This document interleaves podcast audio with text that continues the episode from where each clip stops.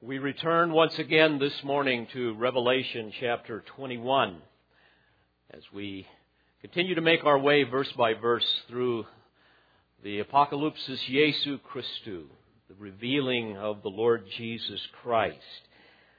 This is the second part of a discourse on heaven's holy city, and I'd like to read the text before us this morning, beginning in Revelation 21 and verse 9 through chapter 22 and verse 5.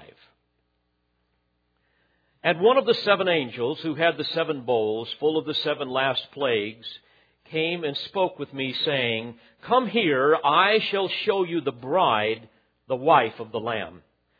And he carried me away in the Spirit to a great and high mountain, and showed me the holy city, Jerusalem, coming down out of heaven from God having the glory of God. Her brilliance was like a very costly stone, as a stone of crystal clear jasper. It had a great and high wall with twelve gates, and at the gates twelve angels. And names were written on them, which are those of the twelve tribes of the sons of Israel. There were three gates on the east, and three gates on the north, and three gates on the south, and three gates on the west.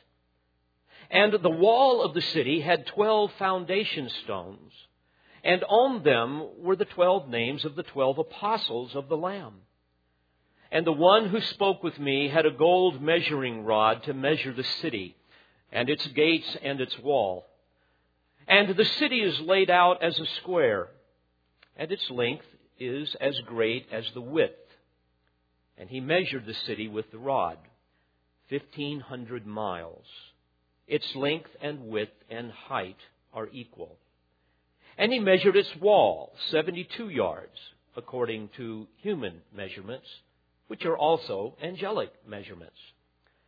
And the material of the wall was jasper, and the city was pure gold, like clear glass. The foundation stones of the city wall were adorned with every kind of precious stone. The first foundation stone was jasper, the second sapphire, the third chalcedony, the fourth emerald, the fifth sardonyx, the sixth sardius, the seventh chrysolite, the eighth beryl, the ninth topaz, the tenth chrysoprase, the eleventh jacinth, the twelfth amethyst. And the twelve gates were twelve pearls each one of the gates was a single pearl, and the street of the city was pure gold, like transparent glass. And I saw no temple in it, for the Lord God, the Almighty, and the Lamb are its temple. And the city has no need of the sun or of the moon to shine upon it, for the glory of God has illumined it, and its lamp is the Lamb. And the nations shall walk by its light and the kings of the earth shall bring their glory into it. And in the daytime, for there shall be no night there, its gates shall never be closed. And they shall bring the glory and the honor of the nations into it. And nothing unclean and no one who practices abomination and lying shall ever come into it, but only those whose names are written in the Lamb's book of life. And he showed me a river of the water of life clear as crystal, coming from the throne of God and of the Lamb, in the middle of its street. And on either side of the river was the tree of life, bearing twelve kinds of fruit, yielding its fruit every month. And the leaves of the tree were for the healing of the nations. And there shall no longer be any curse, and the throne of God and of the Lamb shall be in it and his bondservants shall serve him. And they shall see his face, and his name shall be on their foreheads. And there shall no longer be any night, and they shall not have need of the light of a lamp, nor the light of the sun, because the Lord God shall illumine them, and they shall reign forever and ever. What a breathtaking description of our future home heaven's holy city, the New Jerusalem. In Matthew chapter 6, and verse 20, Jesus commanded us to lay up our treasures in heaven, where neither moth nor rust doth corrupt, and where th- thieves do not break in and steal. Why should we do that? He answered that in the next phrase saying, For where your treasure is, there will your heart be also. You must understand, it's not our treasures that the Lord wants, it's our hearts. Rather than devoting our time and our energy amassing personal wealth for this life only, we're to use it to glorify God. Rather than hoarding our possessions and using our possessions for our own pleasures, we are to use them to serve others Beloved, we are to take all that we are and all that we have and use them for the glory of God. To generously devote ourselves to the building up of the kingdom. You see, no thief can possibly steal that away from us. Jesus told the rich young ruler, if you wish to be complete, go and sell your possessions and give to the poor, and you shall have treasure in heaven, and come follow me. Come follow me. Devote yourself to me completely. Learn what it means to serve me and to obey me. Learn what it means to cultivate the hidden man of the heart. Study me and become more like me. That's the idea.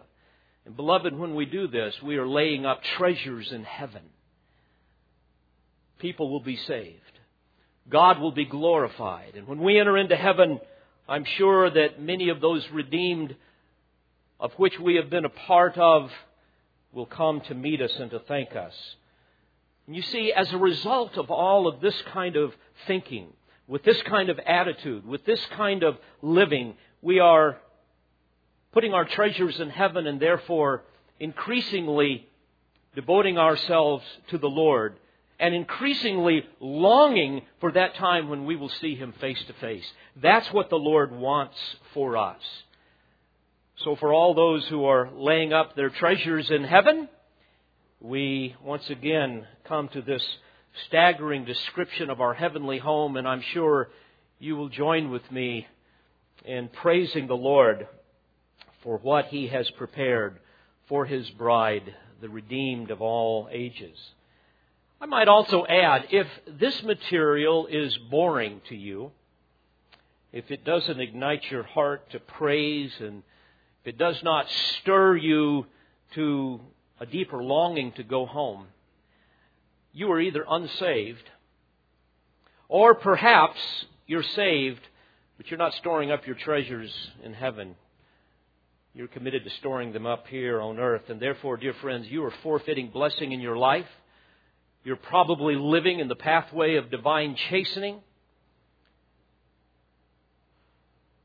But think of the difference for those who are excited about what we read here.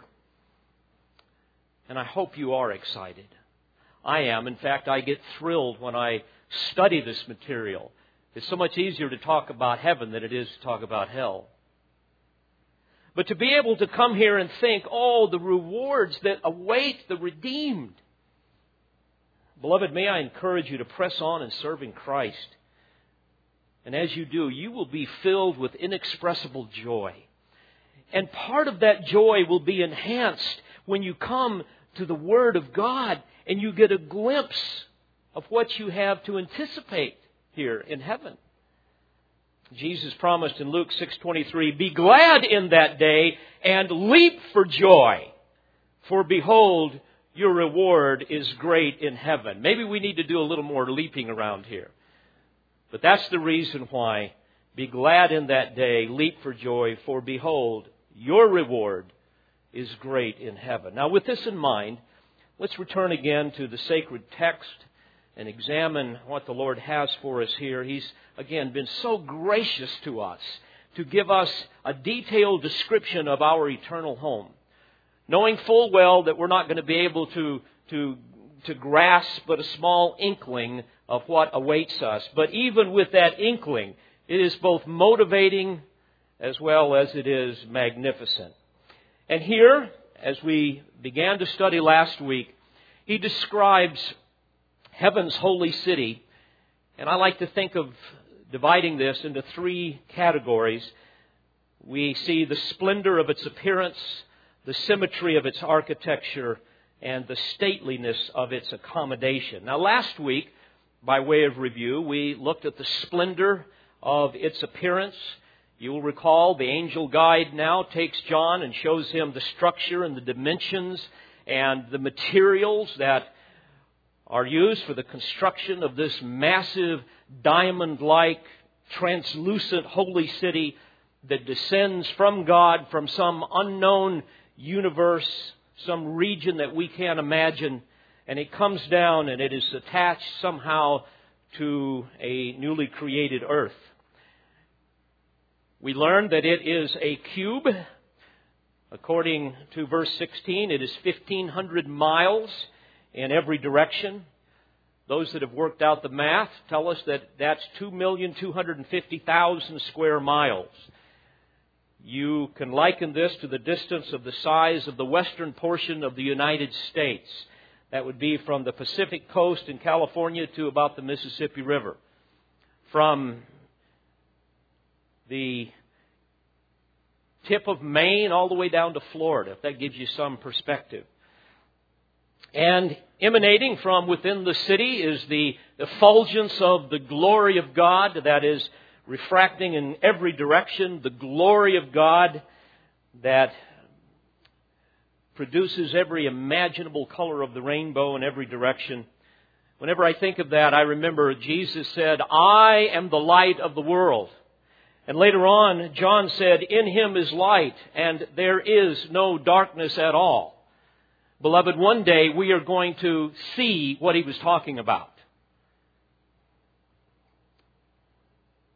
So we looked at the splendor of its appearance, but also we began to study what we will finalize this morning, and that is the symmetry of its architecture. Now keep in mind, we are still looking here at the exterior of the city. We learned last week that the symmetry reflects the glory of God. He is a God of perfect order, a God of perfect purpose in all that He does. We learned that the great and high wall has 12 gates, three on the east, three on the north, three on the south, three on the west. And it will have an inscription of the 12 tribes of Israel on the top of each gate, which will serve as an eternal memorial to the unique role national Israel played in God's plan of redemption. And at the bottom of each gate is an inscription of the name of the apostles, each having been a part of the foundation of the church. So the symmetry of the gates reflect the magnificent purposes of God in redemption, where He memorializes all of His redeemed, those under the old covenant as well as those under the new covenant. Now, let's examine some more of these amazing truths pertaining to the symmetry of its architecture as revealed to John through his angel guide. Look at verse 15. And the one who spoke with me had a gold measuring rod to measure the city and its gates and its walls. Now, why would God have his servant perform such a task?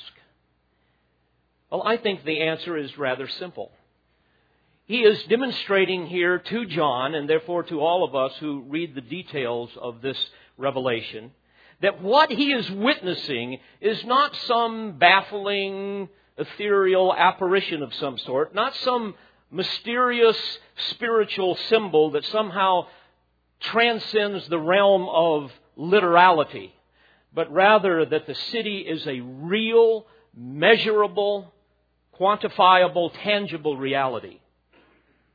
Now, admittedly, the details of these descriptions suggest many very precious symbolic meanings, as we will continue to learn. But we must not allow the symbolism to eclipse the literality of the city. For example, our Holy Communion service is filled with very powerful, very precious sacred symbolism. But it would be foolish to therefore argue that it is of no consequence Whether or not the bread and the cup are literal. Obviously they are. So too with the New Jerusalem, despite all of the symbolism that is there. So to make sure we do not miss this critical point, it's interesting we're told in verse 17 that the angelic measurements are the same as the human measurements. Beloved, to say this city is not literal, but is rather to be understood as the note tells us in the new ESV Study Bible, that it is merely a complex, quote, symbol for the life in heaven of the Lamb's redeemed people. That runs perilously close, I fear, to violating the Lord's prohibition against tampering with the text that we see in chapter 22, verses 18 through 19. There are many dear brothers that share so much, if not the majority, of what I would share in understanding of Scripture, but when it comes to this, I find myself being baffled at the way they ignore the literality of what we have before us. For example, one of the leading amillennial theologians argues, quote, when the book of Revelation tells us that the holy city, the New Jerusalem, will come down from heaven to the new earth, that God will now have his dwelling with men, and that the throne of God and of the Lamb will be in the New Jerusalem, it is teaching us in figurative language that in the life to come, heaven and earth will no longer be separated, but will have merged. In the final state, therefore, glorified believers will be both in heaven and on the new earth, since the two shall then be one. End quote. Really? All of this detail to tell us what is already exceedingly obvious? Another theologian puts it this way. Quote, this chapter, referring to chapter 21, contains an account of the happy state of the church consisting of all the elect, both Jews and Gentiles, which will take place upon the first resurrection and will continue during the thousand years reign mentioned in the preceding chapter. The seat of the church in these happy times will be the new heaven and the new earth. The church that will dwell there is described by its names, the holy city and New Jerusalem. End quote. So, as you go on to read and as you understand here, he would see this as merely a symbol a very elaborate symbol of the church in heaven. Another theologian who would spiritualize these texts says this quote the whole of chapter 21 and the first 5 verses of chapter 22 relate to scenes beyond the judgment and are descriptive of the happy and triumphant state of the redeemed church when all its conflicts shall have ceased and all its enemies shall have been destroyed that happy state is depicted under the image of a beautiful city, of which Jerusalem was the emblem. And it was disclosed to John by a vision of that city, the New Jerusalem, descending from heaven. So Jerusalem was regarded as the peculiar dwelling place of God. And to the Hebrews, it became thus the natural emblem or symbol of the heavenly world. End quote. So again, this is not a literal symbol or a literal city, but rather a symbol of the church. And of course, whenever I read these things, I want to ask the question by whose authority? I don't know about you, but if I were to read this and someone came to me and said, hey, be careful, don't get too excited here, don't take all that stuff literally. The, the New Jerusalem, with all of its dimensions and all of its details here in these verses, is really a complex symbol for the life in heaven of the Lamb's redeemed people. It's a picture of life in heaven. It's merely an illustration of the happy and triumphant state of the church. If I heard that, I would say, all of this amazing detail to say that? Plus, we have these descriptions of this city in Hebrews 11, Hebrews 12, Hebrews 13, Abraham and all of the rest were merely anticipating a symbol? Are you kidding me? I, I, don't have a clue what any of that symbol stuff really means, but my, there for a minute, I actually thought this was the place that Jesus was going to prepare for me. I, I, I, I guess I was wrong. Uh, how foolish of me to think that since the king of the New Jerusalem is literal, and since its inhabitants will be literal, I was just kind of silly enough to think that the city would be literal too. Well, I don't mean to be unkind, but I do want to emphasize and underscore the point that, beloved, when the Scripture goes to such lengths to describe this, I think we would be wise to take it literally. And seriously, what possible symbolism could there be in the statement in verse 17 when he says, And he measured its walls 72 yards according to human measurements, which are also angelic measurements? I searched, by the way, about 30 commentaries, and I could not find any of those who would spiritualize this to give, to, to give any explanation of that particular text. Well, it's as if the Lord deliberately wants to make a point here to underscore the literality of these magnificent details. I would also ask, what more would God need to do to communicate to us that these things are literal? So, what do these measurements reveal? Notice verse 16. And the city is laid out as a square, and its length is as great as the width. And he measured the city with the rod, 1,500 miles. Its length and width and height are equal. So, we have these equal dimensions indicating that the city is a perfect cube.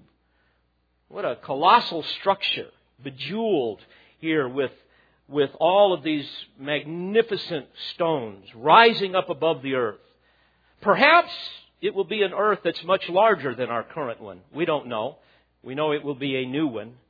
Maybe it's larger to better harmonize the vast proportions of this holy city. But, but whatever the size, the New Jerusalem, dear friends, will stand as the crown jewel of heaven. And the new earth and the center of our heavenly universe where the redeemed will dwell with the lover of our souls. Now, once again, this cube shape city is really a greatly expanded version of the Holy of Holies that we read about in uh, 1 Kings 6 and verse 20 that existed in Solomon's temple. Of course, that one was only a mere 20 cubits, not 1,500 miles. So bear in mind that the entire New Jerusalem will be a massive sanctuary of God Himself. His tabernacle is now brought to earth. It's hard to imagine a city rising 1,500 miles, again, from the Pacific coast to the Mississippi River. Imagine that turned up and rising above the earth. That's a surface area of 2.25 million square miles. Now, again, imagine this city rising that far above the earth. That would literally extend beyond our current Earth's atmosphere, which is about, what, 100 miles? Of course, the new heaven and the new earth will re- replace all of the things that we're familiar with, but it will be magnificent indeed. Now, notice verse 17. We read, And he measured its wall 72 yards according to human measurements, which are also angelic measurements.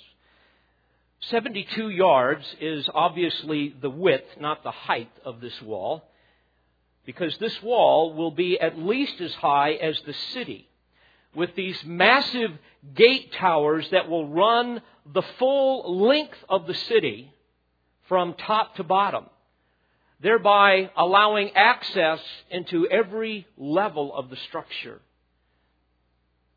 Remember now, our glorified bodies will allow us to travel in any direction, including vertically as well as horizontally. I guess you could think about it like a beehive. We can go in any direction, in any way we want. And even the streets of the city will be arranged both vertically and horizontally. Now, the question often arises concerning whether or not this structure, as massive as it is, is sufficient to house all of the redeemed. I asked that question, I remember, in my younger days. I got to thinking about it. I think, boy, you know, that, that's big, but I, I just wonder if it's going to be big enough. Isn't it funny how we tend to doubt God about these things? I suppose every bride wonders about the space of her new home. concerned that it's going to be adequate. And of course, it really is silly to, silly to think that somehow um, God's forethought on this matter might not be sufficient. But others have done some calculations that I believe help us here. Calculations pertaining to both space as well as occupancy, combining geometry with some reasonable conjecture. Regarding the 1500 mile cube city, theologian and scientist Dr. Henry Morris says this, quote, this kind of geometry makes it easier to understand how all the redeemed of all the ages could be living in a single city. Although there's no way to know precisely how many people will be there, one can make at least a somewhat accurate guess. It can be calculated of the total number of people who have lived between Adam's time and our time is about 40 billion. Then, assuming that a similar number will be born during the millennium, because of the conditions, and allowing another 20 billion who died before or soon after death and never really populated the earth, it is reasonable that about 100 billion men, women, and children could have been members of the human race, past, present, and future. He goes on to argue, quote, Assume for the sake of argument that 20% of these will be saved including all of those who die in infancy. It's obviously only a guess, but the Lord Jesus did make it plain with the large that the large majority will never be saved, right? And of course he is right in Matthew 7. There's a description of that. There's going to be the few and the many. He goes on to say, if this figure is used, then the New Jerusalem would have to accommodate 20 billion residents also assume that 25% of the city is used for the dwelling places of the inhabitants, with the rest allocated to streets, parks, public buildings, etc. End quote. Now he goes on to make some calculations, and at the end of his calculations, and again, this is conjecture, but I think it's, it's worth considering. He determines that the average space assigned to each person would be one over 30 cubic miles. This translates into what we would consider a cubical block that would be equivalent to about 75 acres on each face of the cube per person. So this is a little over a third of a mile in each direction.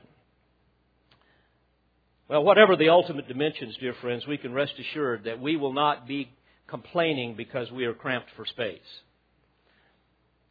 We're not told what we're going to do in this translucent cubicle block that will be ours within the royal palace. We're not told about any furnishings. Uh, there, there's not going to be any need for privacy. Perhaps we will entertain others from time to time. Again, think about it. We will know every saint and we will know every angel by name with all of us retaining our individual identity so that we will be able to recognize one another. But no doubt we will spend much of our eternity serving God in the infinite reaches of heaven. So I guess you might say that probably at some level we won't be in our cube a whole lot of the time. We won't need a place to sleep. Of course, it's never going to be dark. We will not have a family there. And I might also add, and I know many people ask this quite often, I get this from the internet listeners especially, there will be no marriage in heaven. In 1 Corinthians 7, verses 29 through 31, the apostle tells us that marriage, weeping, earthly rejoicing, and ownership will all pass away. We won't have that in heaven. Let me digress here for a moment because this is important. The institution of marriage is an earthly union only. It is a, it is a living picture of Christ's love for the church. It's an opportunity for people to exercise and enjoy deep oneness of relationship and covenantal love. It's a picture of the perfect oneness of the triune Godhead. And on earth, we know according to Scripture that man needed a helper. and the woman was needed to complete him as well as to bear children. But again, folks, none of those things will be necessary in heaven. The Lord Jesus addressed this issue about marriage in heaven. You will recall in Matthew 22. You remember there the Sadducees had this absurd, hypothetical moral dilemma that they presented to Jesus to try to trick him. Reminds me of some of my students that I've taught before. And I'm sure they're thinking, okay, we've got him now. Here's what they said in Matthew 22, verse 24. Teacher, Moses said, if a man dies having no children, his brother, as next of kin, shall marry his wife and raise up an offspring to his brother. Now, there were seven brothers with us, and the first married and died, and ha- having no offspring, left his wife to his brother. So also the second, and the third, down to the seventh. And last of all, the woman died. In the resurrection, therefore, whose wife of the seven shall she be? For they all had her. But Jesus answered and said to them, You are mistaken, not understanding the Scriptures or the power of God. For in the resurrection they neither marry nor are given in marriage, but are like angels in heaven. So, there will be no marriage in heaven. Now, for those people who are in bad marriages, this may be the best news they've heard in a long time. For those of us who are deeply in love with our wives, this might cause us to, to feel a bit sad. But, beloved, think of it this way. As wonderful as the relationships that we enjoy with our spouses today. What we will experience in heaven will exceed anything that we could have ever imagined, anything that we've ever experienced in this fallen state. Every relationship will be equally perfect forever. No wonder Paul said, For me to live is Christ, and to die is gain. I must emphasize again, dear friends, that when we come to heaven, it will instantly be as we would put it, home sweet home in every sense of the word. It's not going to be some foreign place that's going to take a while to get used to. Do you, do you realize that, that the Lord God Himself is going to welcome us? Like a reunion with, that a father would have with a long lost child? There's been going around the internet a very precious uh, video of soldiers returning home from duty and surprising their children, from young to older children, in classrooms and at home and so forth. Some of you have perhaps seen that. And I, I just I just wept as I watched it because suddenly a child would look up and see the father that they hadn't seen in a long time, and you would just see them just absolutely come apart. That's going to be the sense that we will have. I guess without the tears. But the point is, when we see our Father, when we enter home, it's not going to be a sense of, my, we need to take a little time and get used to things here. We're going to be home. We will understand what the psalmist said in Psalm 116:15 where we read precious in the sight of the Lord is the death of his saints One more very important consideration. Sometimes believers will ask me about how we will exist in heaven, and of course, we don't know for sure, but there are some things that we do have a sense of, and certainly we're not going to be like some think that we're, we're going to be kind of floating around in some uh, uh, ethereal kind of, uh, again, some type of an apparition, and that um, an apparition that bears no resemblance to any of our humanness here.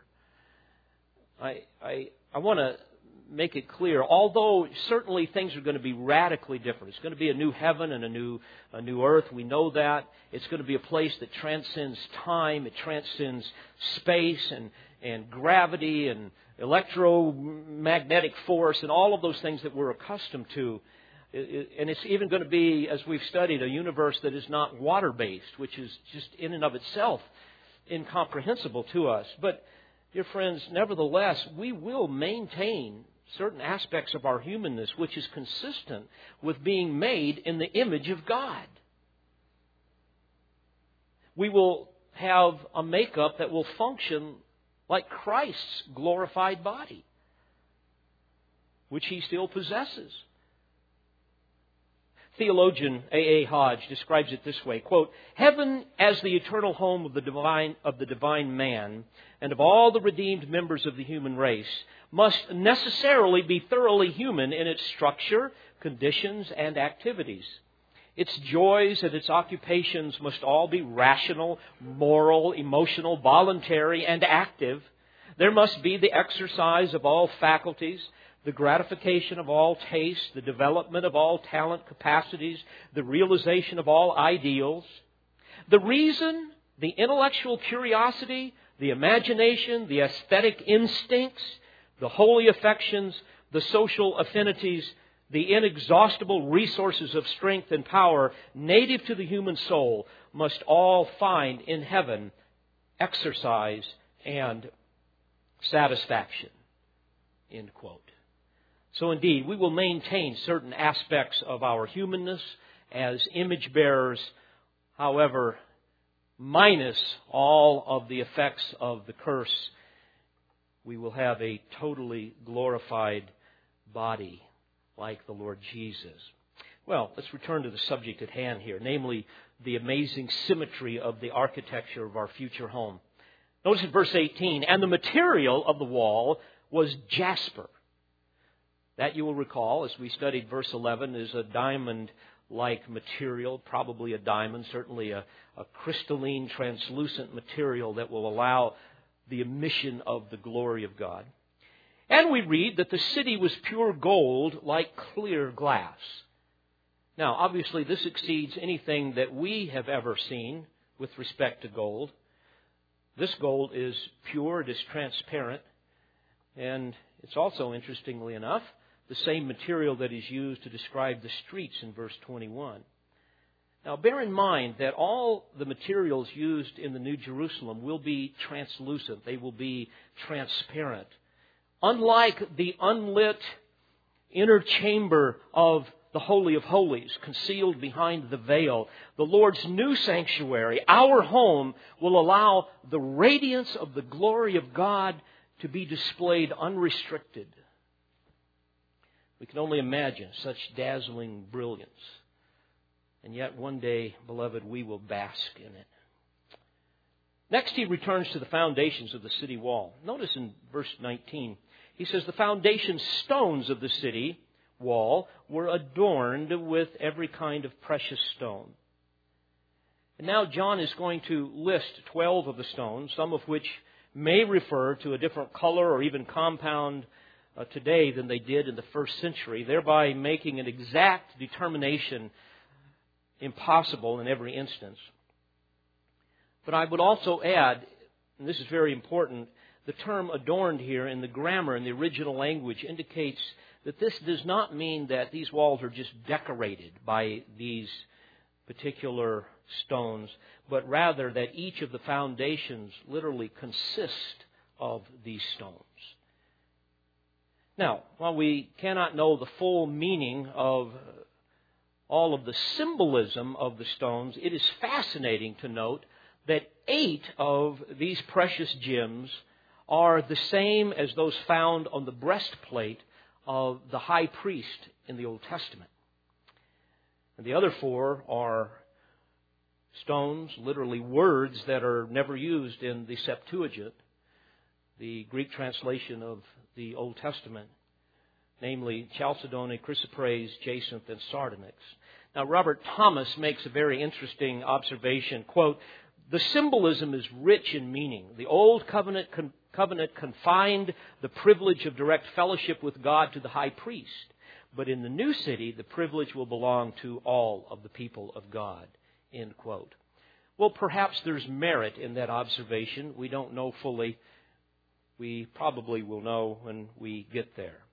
But let's look at these stones of the foundation. Verse 19. The first foundation stone was jasper, in other words, a diamond. The second, sapphire, which would be a brilliant blue or perhaps a sky blue that is flecked with gold.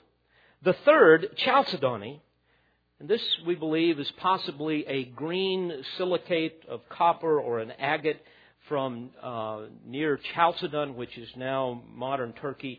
It would be sky blue with colored stripes in it. The fourth is emerald, which is a bright green. The fifth, sardonyx, which is a red and white striped stone. The sixth, sardius, which is a red stone like a ruby. The seventh, chrysolite, which is a transparent gold. The eighth, beryl, which is similar to an emerald, but it would have more of a blue or a sea green color to it. The ninth, topaz, which is a brilliant yellow green color. And the tenth, chrysoprase, which is a golden green.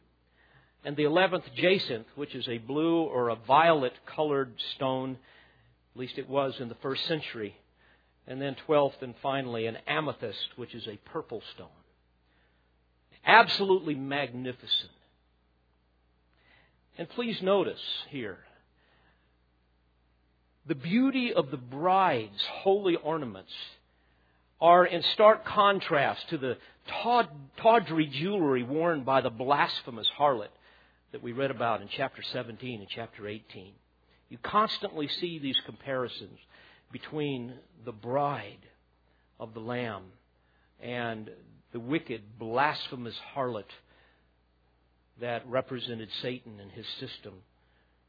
Beloved, can you imagine the just the panoply of color that will be splashed across the skies of the new heaven and the new earth. Just, just amazing to think about it. The ineffable light of the glory of God radiating throughout these magnificent foundation stones. Verse 21, it says, And the twelve gates were twelve pearls. Each one of the gates was a single pearl. Now this is, I mean, it's all incomprehensible, but this, this like is over the top incomprehensible. And therefore, the tendency is to somehow diminish the description into something that we can comprehend and to thereby reduce it to some mere figurative expression or some spiritual symbol that we end up concocting. We've got to be careful with that. Why can't these gate towers be carved from a 1,500 mile pearl. The same God that made the little pearl could make a big one, couldn't he? Obviously, these would not be produced by oysters, or maybe so.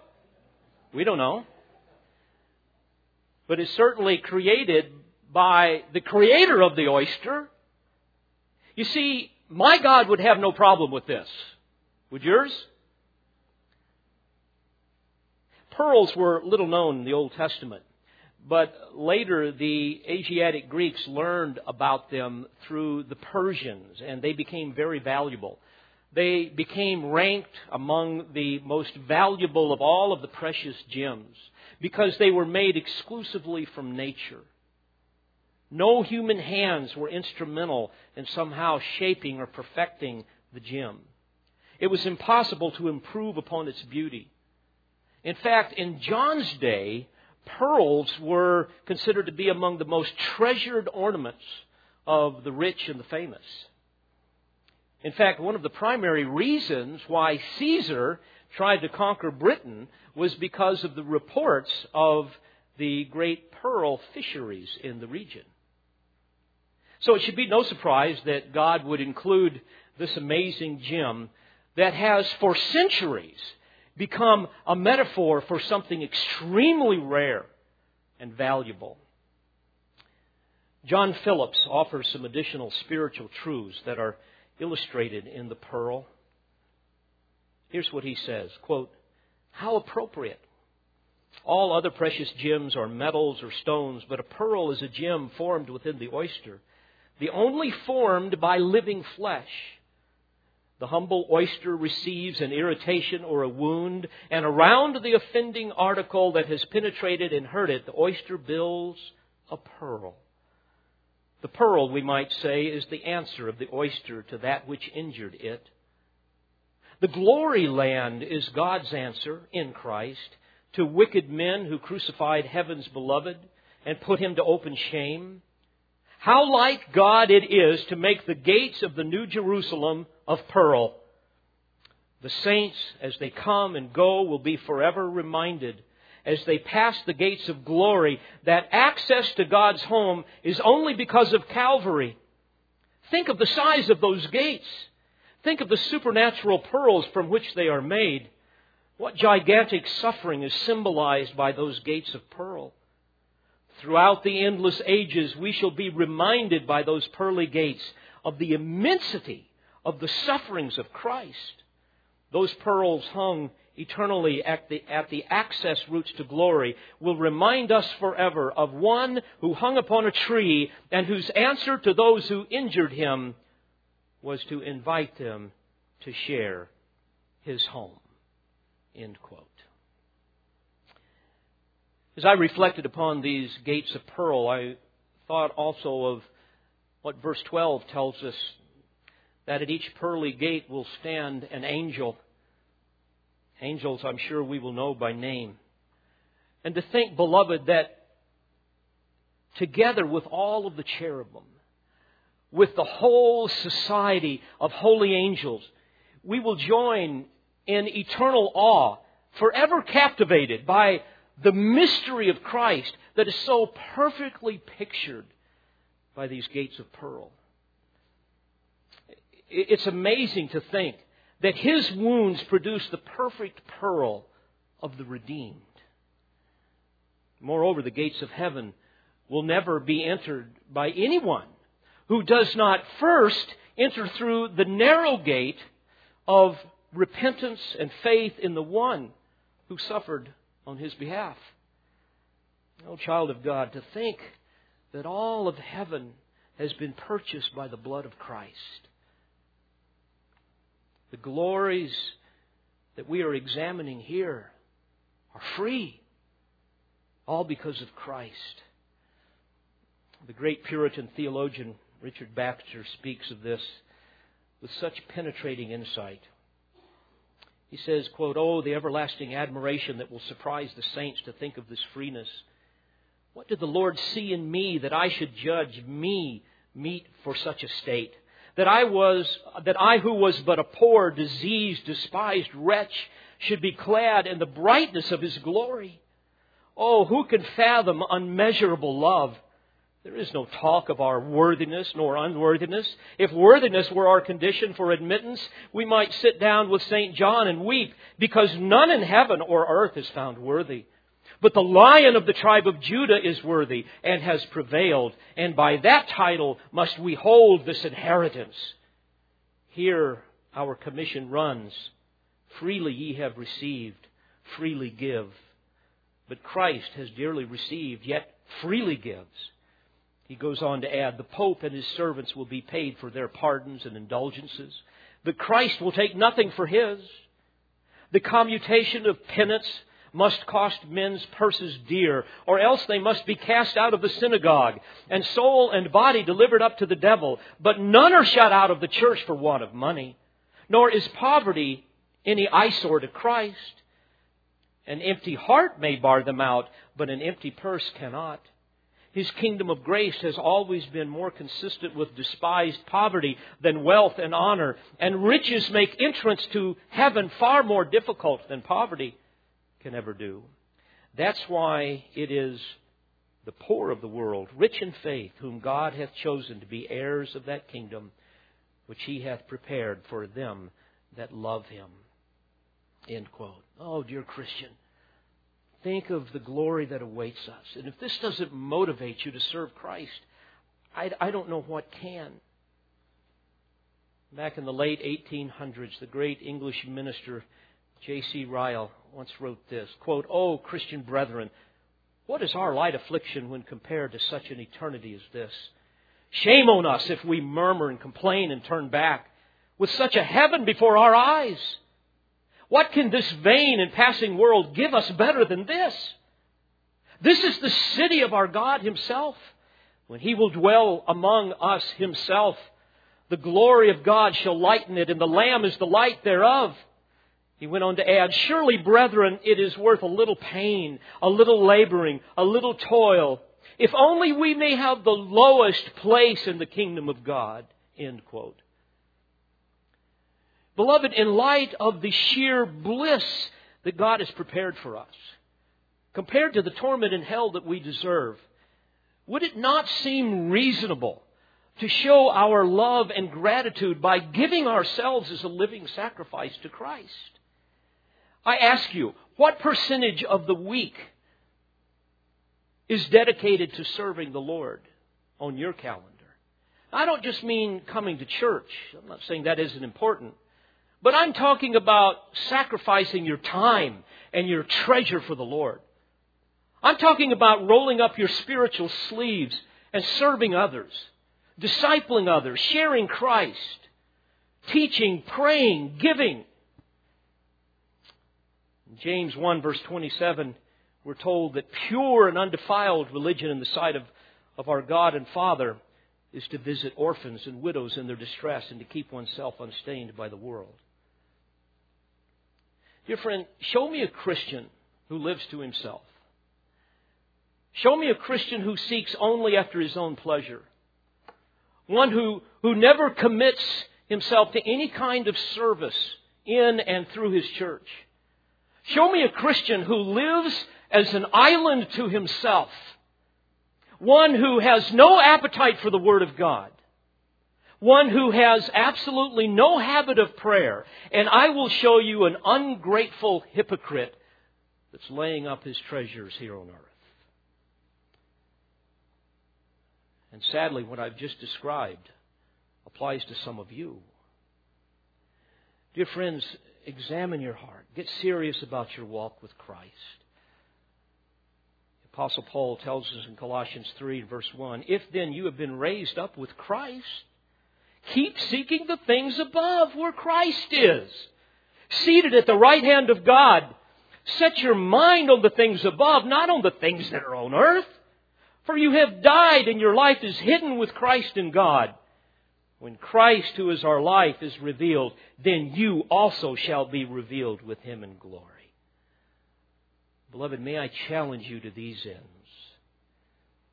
Well, we've examined the splendor of the city's appearance, the symmetry of its architecture. Next week, we're going to go inside and we'll look at the stateliness of its accommodations. Let's pray together.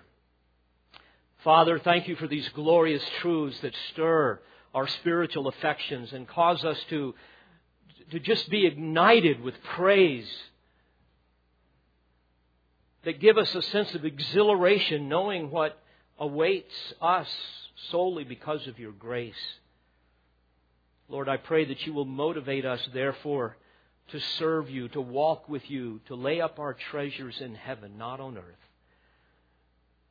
And Lord, for those that do not know you, who therefore hear these things and kind of roll their eyes and find them to be merely the dreams of twisted men, I pray, Lord, that by your grace you might show them the truth of the gospel.